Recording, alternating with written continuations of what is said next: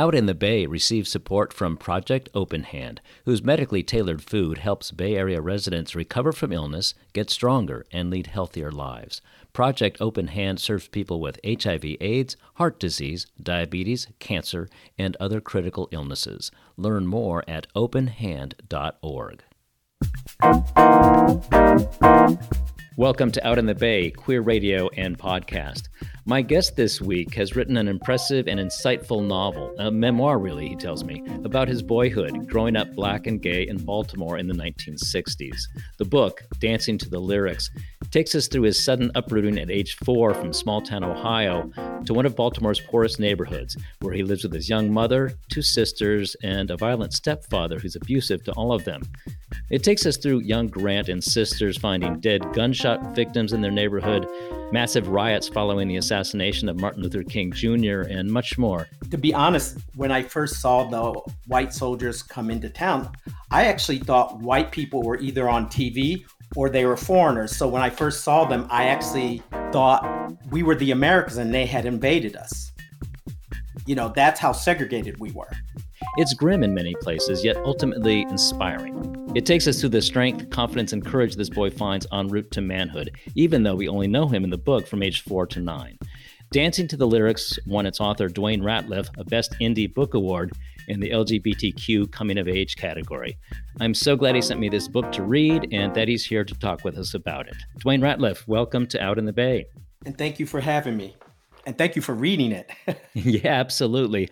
So, uh, Dwayne, I'd love it if you could set us up with um, you know a, a, short reading from the book. This is when uh, little Grant has arrived in Baltimore after his uh, mother suddenly marries some guy he's never seen before, and all of a sudden he's got a stepfather who puts him on a plane, takes him to Baltimore, and then a limousine to their new house. Okay. Uh, the chapter is House of Sufferance. The scene outside the window called my stepfather a liar. The plane and limousine ride could be compared to dressing up to dine at a five star restaurant only to discover you were destined for a fast food restaurant where the neon lights intermittently flickered on and off and the establishment was out of everything except rude service. If not for all the promises and build up from my stepfathers, and if you squinted just a bit, Baltimore could be considered almost beautiful. It had been the second largest port of entry for immigration after Ellis Island, so it was a little warm for wear. She was not a ballroom beauty like her eastern sister, Boston. Baltimore was the working class girl who frequented dance halls, bought her own beer, and asked men to dance. Most of the buildings were plain 19th century brick or stone and were stacked close together like canned goods in a supermarket. Concrete and asphalt everywhere assured a tumble by any child ended with a skin knee or elbow. East Baltimore, by developed world standards, was poor. There were no dead cattle lying in the street or open ditches of raw sewage spawning periodic plagues to mark it as such, but it was. The brick and stone buildings drooped and sagged in a manner that gave the illusion the windows and doors were frowning. The front stoops of most houses are made of marble and were well tended, and most of the dirt and trash confined to vacant houses and lots which were tended by no one. Cleanliness was valued and not beyond the means of any of the poor, yet tattered and worn were ubiquitous in a place where choices had to be made between bread and repair.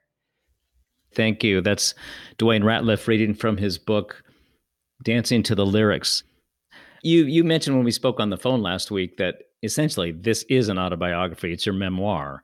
So uh, 95% of the things actually happened, as you told me why did you choose to write the uh, to to write this in the third person? You know, we're talking about Grant instead of hey, you know, I went with my mother.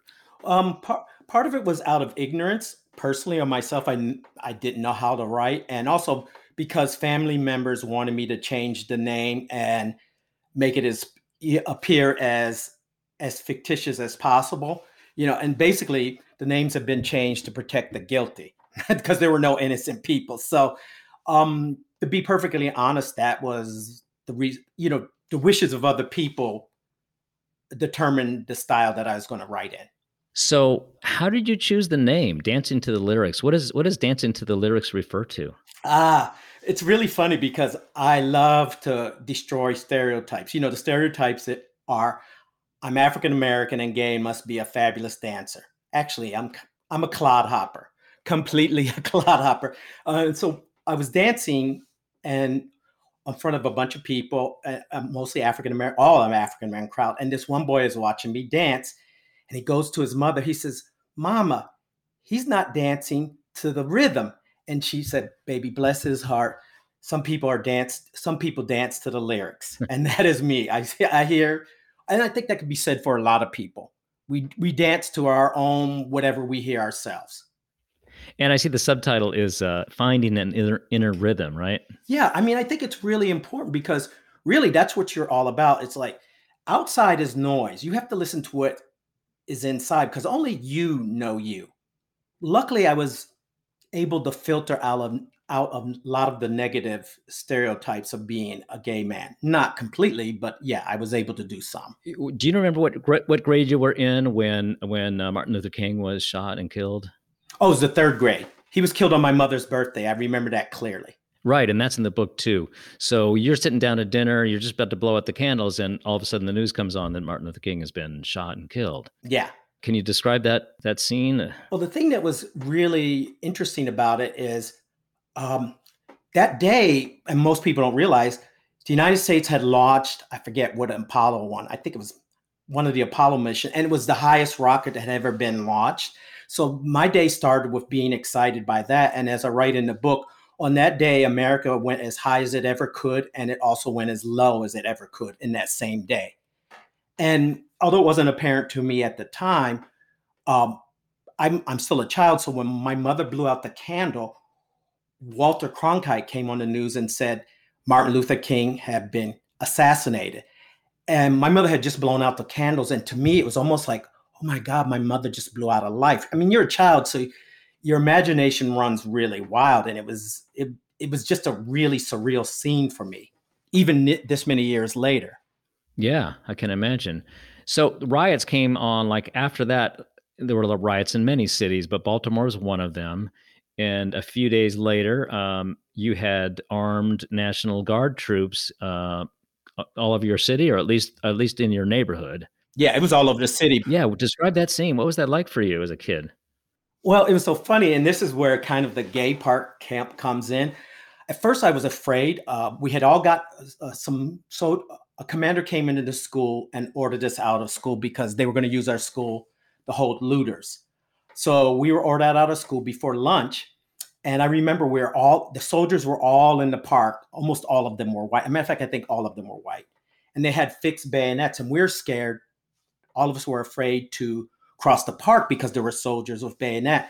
And you know, me being the entrepreneurial spirited person I am, I said, if you guys give me your lunch money because we aren't going to have lunch, I would confront the troops. And I did, and I started yelling at them, telling them to go home. They should be ashamed of themselves for, you know, invading our country. And and it was so funny because um, that was my day.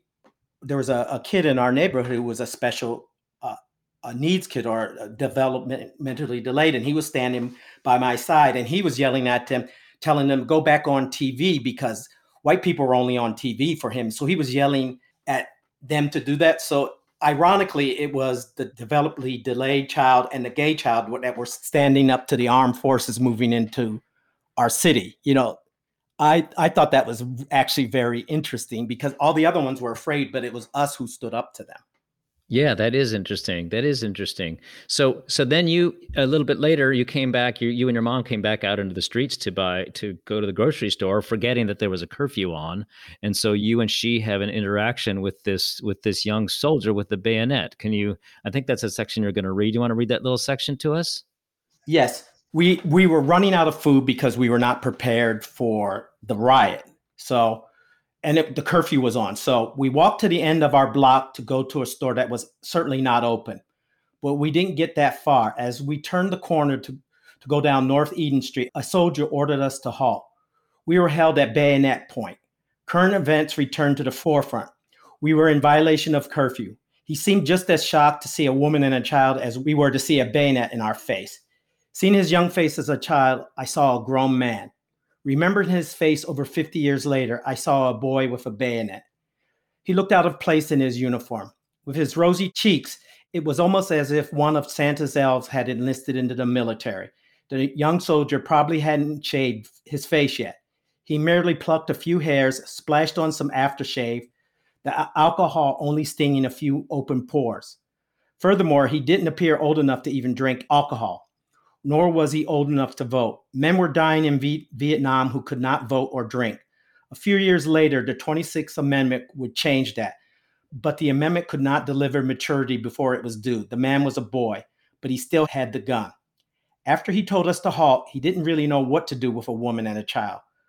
My mother pressed her advantage and assaulted him with the truth. She told him how she was not able to shop because the rioting and we were running out of food. The need to feed her family had caused her to momentarily forget there was a curfew.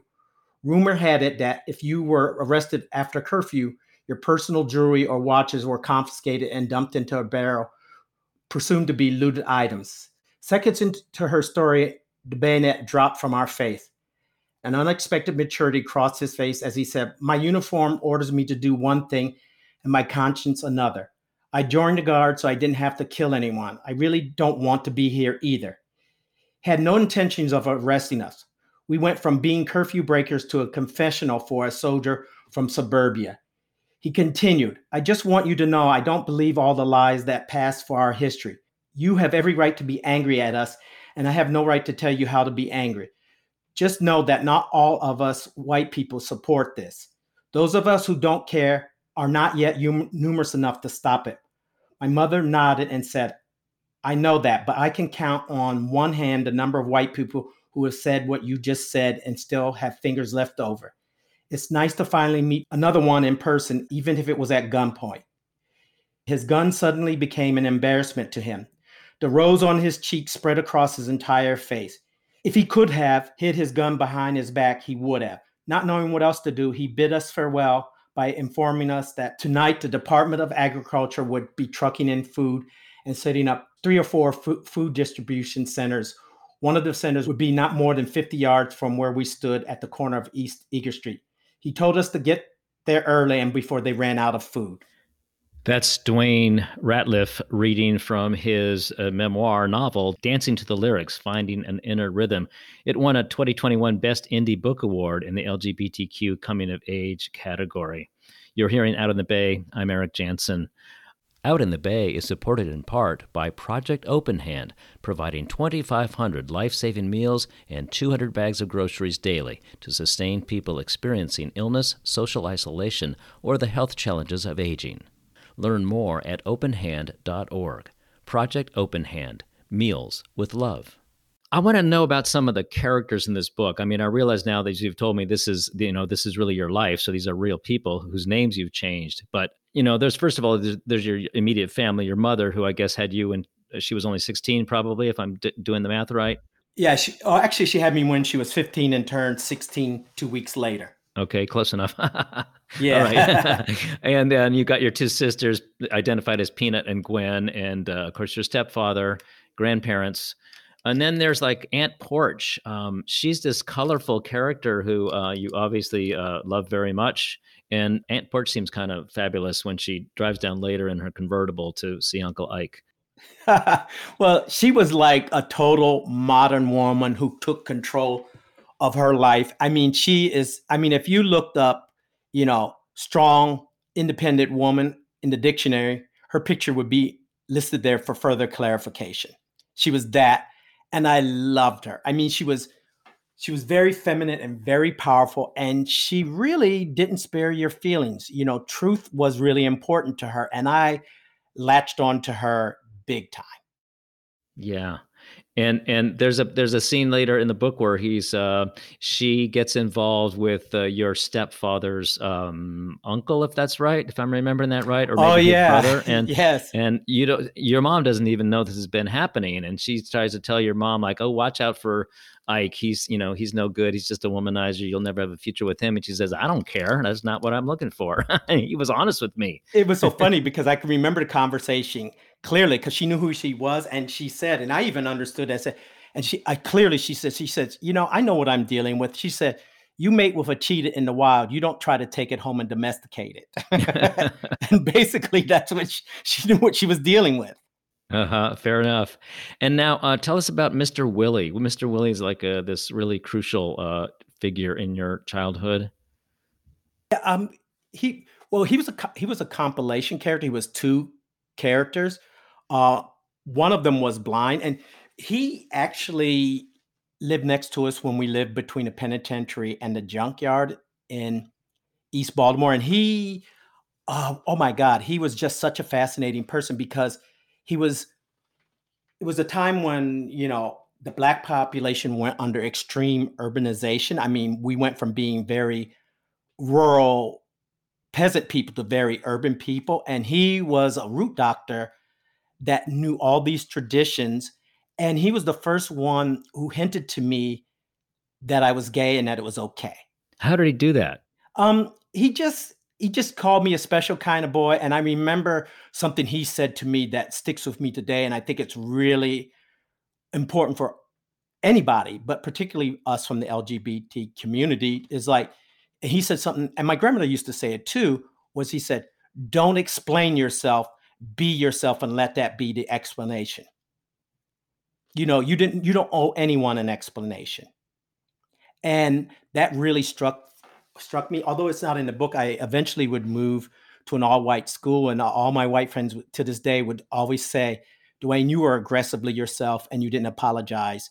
You never came into the room apology first. You just came in who you were but I, he really, uh, in some ways, uh, growing up black pre- prepared me for dealing with the gay because I had things to support me to say stuff like that.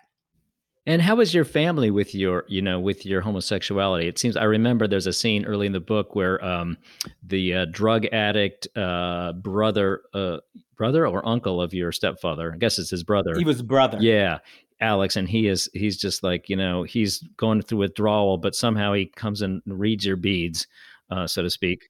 Oh yeah, I mean, and it was so funny because he that was the first time I ever heard the F word. You know, it was, um, and you know, and it was so funny because ironically, a few minutes later, the police would be busting down the doors and taking him away because he committed some crime. But you know, I was someone else low on the totem totem pole, so he had to pick out.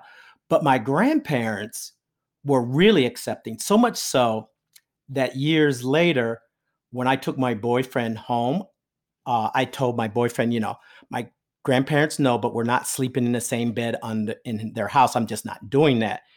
And to my surprise, my grandparents came to me and very sheepishly and innocently say, I, and very proudly they said, "Well, we just wanted to let you know that we made the bed for both of you upstairs, so we want you to be together." And it, I was like, "Oh my god, it was way too much more." It was beautiful, actually. Uh-huh. it was more acceptance than I was more than you were ready for.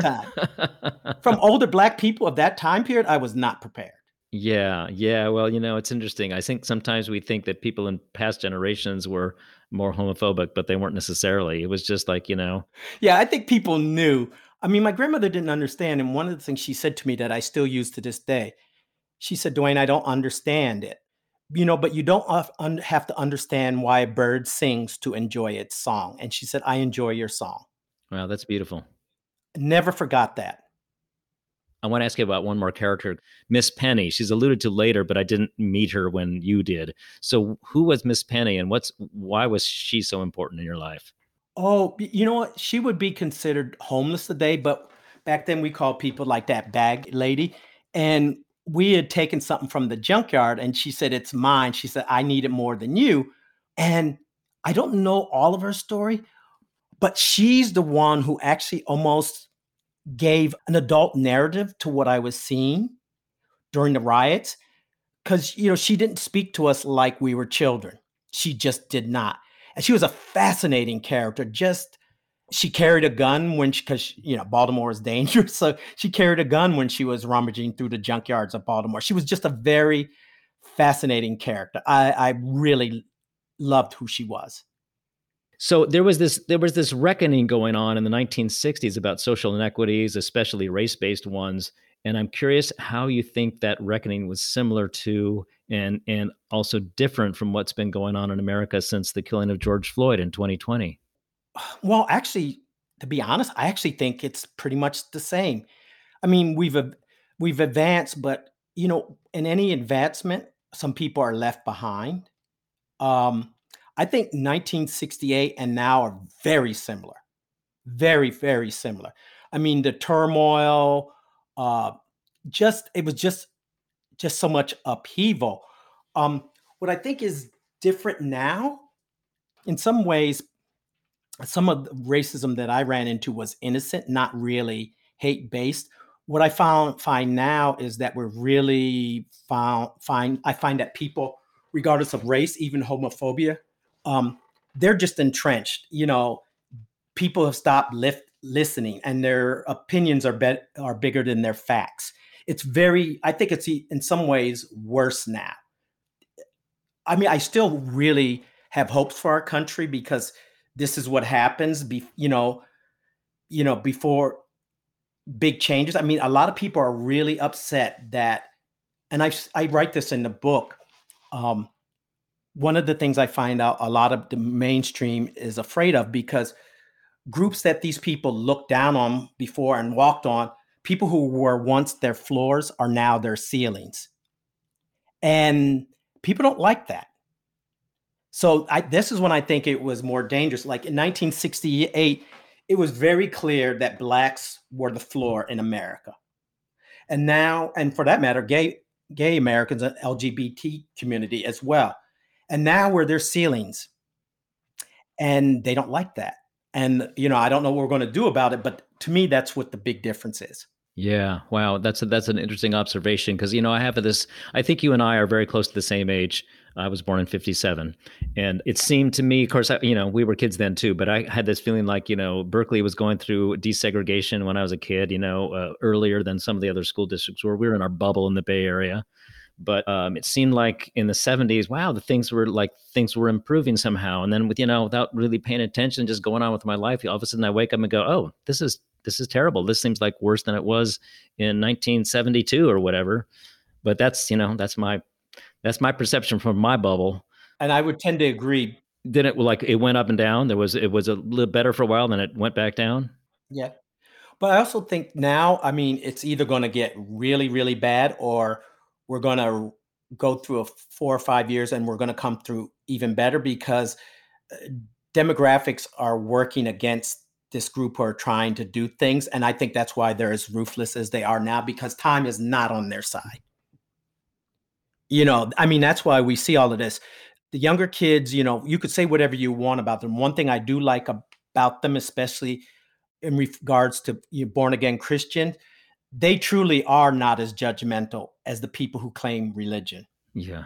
I mean, they still have their own little things, but I think when they start coming of age, we're going to see a different world. Let's hope so. I'm crossing my fingers. what else do you want to let people know about your book that we haven't talked about already? Well, one of the reasons I wrote the book was to get over my fear of writing. You know, until I moved to Connecticut, I did not learn to read or write until I was 11 years old. And I really was afraid of my writing and wanted and you know, a friend of mine told me, Dwayne, you've always been an open book about your life. Why don't you write one? And I was always really afraid. I mean, when you don't learn, and especially the process of what I went through to learn to read and write in Connecticut, you know, we were black and we were put in special ed, not because I had any disability, if anybody, eh, uh, uh, any type of learning disability, if anything, Mer- America had a learning disability, you know. But eventually, I graduated in the top 10 percent of my class, and I said, "Okay, I could tell a story. Let's see if I can write." That's great. I was going to ask who, if you had an intended audience when you wrote this, or you just this was inside of you and it had to come out one way or the other. Well, I actually my husband convinced me to write. He says if you don't like it, you don't ever have to publish it. And then he said something to me. He said, I don't mean it as a, a shock. He said, Dwayne, I just didn't think it was going to be that good. And, and he's like my biggest critic. So if he thought it was good, I said, okay, I'm going to self publish it. Right. After I wrote it, one of the things that was really key for me, especially during the 60s, it was a time period to me when those who saw the most were never on the evening news. I saw so so much. Although I was nine years old, I knew what was going on but no one ever asked me. And every time I hear about that time period, everything sounded like a lie because I was there. I was in the room when it happened, to quote Hamilton. I want to ask you one more thing, and that is uh, your choice to uh, only have um, only cover the years from four to nine. And uh, well, let me just back up a second. First of all, congratulations on your award for a first novel. And what do you think it was that the uh, the Indie Book Awards judges uh, found? They did they say anything to you about why they chose you chose your book? No, they didn't really. But I but I did get feedback from some others. I mean, not the other LGBT writers don't write about this. It's more.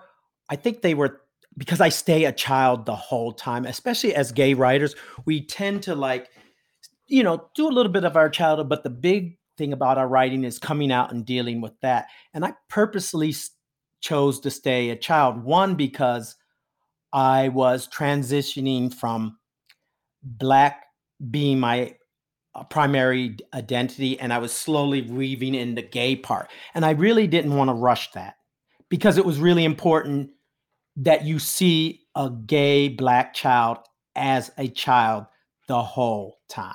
Right. That makes a lot of sense. That makes a lot of sense to me. And as you wrote in a note to me, even though you feel like I think you said, you know, my, I may have had adversity, but I still had I still had a good childhood.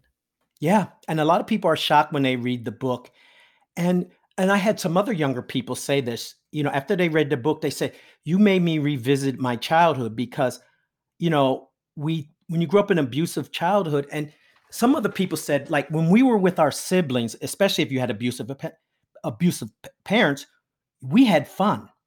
And that was the same with my sisters.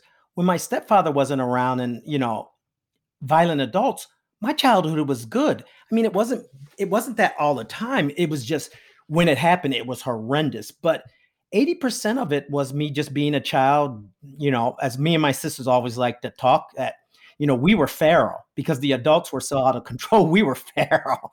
and it was fun being feral, to be perfectly honest. Fair enough. That's good. Hey, look, I want to thank you so much for your time. Thank you.